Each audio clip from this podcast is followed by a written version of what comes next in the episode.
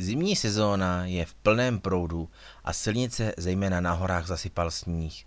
Na sněhu je pak každý řidič jako začátečník, anebo spíše naopak. Na sněhu se ukáže, kdo to jak se svým autem umí. Nejhorší jsou pak ti řidiči, kteří nemají před sněhem patřičnou úctu a těší se, jak na něm budou klouzat. Podle odborníků je také veliký rozdíl, zda jdete na krásně uježděném prašanu, nebo to, čemu se lidově říká rozsolená břečka. To je prakticky noční morou všech řidičů, protože se chová nekonzistentně. Právě jízda na této hmotě může být smrtelná a ve vteřině skončíte v příkopě. Připravili jsme pro vás proto čtyři nejčastější selhání řidiče na silnicích, se kterými se můžeme běžně každodenně setkat. První, přijíždění z pruhu do pruhu. Jedná se o naprostou základní dovednost každého řidiče, z čehož se dá usuzovat, že by to mohli řidiči ovládat bezvadně. Opak je však pravdou. V případě, že jedete třeba po dálnici v pravém pruhu s tím, že pravý pruh je větý a v levém pruhu jsou pouze věté koleje, může i předjíždění být opravdový života nebezpečný problém. Pro nebezpečné přejetí z pruhu do pruhu stačí, když necháte auto před sebou řádně odjet, abyste získali odstup. Naberete rychlost, dáte blinker a vyšlápnete spojku. S vyšlápnutou spojkou pak celou dobu plynule a nikoli zbrkle předete volně do vedlejšího zasněženého pruhu a jemně a citem srovnáte kola a spojku pustíme. Pokud však máte automatickou přivodovku, neměli byste brzdit ani přidávat plyn a necháte jet vůz takzvaně na volnoběh. U automatické přivodovky však záleží pokaže na konkrétním modelu a provedení. Další typ, neumím brzdit.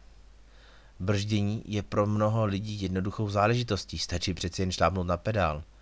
I při takto jednoduchém úkonu ale musíte ovládat cit a vědět kdy a jak moc máte zabrzdit. Pokud na sněhu zabrzdíte v zatáčce, tak se rázem můžete ocitnout za svodidly. Samotné brždění pak ovlivňuje hned celá řada faktorů, jako jsou pneumatiky, povaha sněhu, podklad, hmotnost auta, sklon vozovky či rychlost. Všechny tyto faktory jsou však velice proměnlivé a obecné doporučení zní, abyste si je otestovali. Při jízdě na novém povrchu či s novým automobilem můžete vyzkoušet, pokud jste na silnici sami a je to bezpečné, lehce přišlápnout pedál na brzdu. Rázem zjistíte, jak se auto chová. Poté můžete přišlápnout trochu ostřeji a hned nastává nová situace, protože auto může mít tendenci chytit hodiny a dohdy se jí zapoje i ABS. Třetí, kola se zablokovala, co dál? V létě brzdí velice jednoduše, stačí stupnout na brzdu a auto po pár metrech zastaví.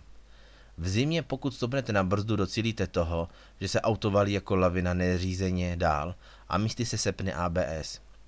Ideálně v tomto případě brzdit jemněji a počítat s delší brzdnou dráhou a brzdu držet těsně pod hranicí sepnutí ABS. Jde spíše o cit a praxi, protože nedostatečné intenzivní brzdění je také špatně. Nejlepší je delší dobu před zatáčkou pustit nohu z plynu a pozvolna přibržďovat.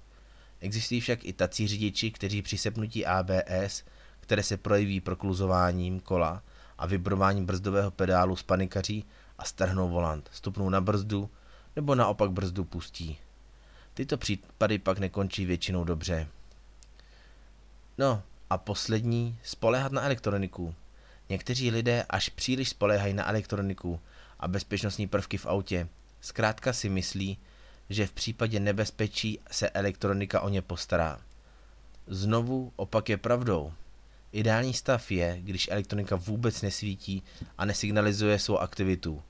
Pokud již musí zasáhnout elektronické bezpečnostní prvky, bývá to signálem špatného řidičského umění. A také jednou z hlavních zásad, která by pomohla zabránit nejedné dopravní nehodě, je bezpečný rozestup. Důležité pak je uvědomit si, že na sněhu máte minimálně dvakrát takovou brzou dráhu, než na suché silnici v létě. Nejlepší je opět stará dobrá metoda zabrzdit u orientačního bodu, jako je sloupek či strom, a změřit si, jak dlouho trvá, než auto zcela zastaví. To je totiž vzdálenost, kterou byste měli mít ideálně od automobilu před vámi. Více na www.žádnyšpeky.cz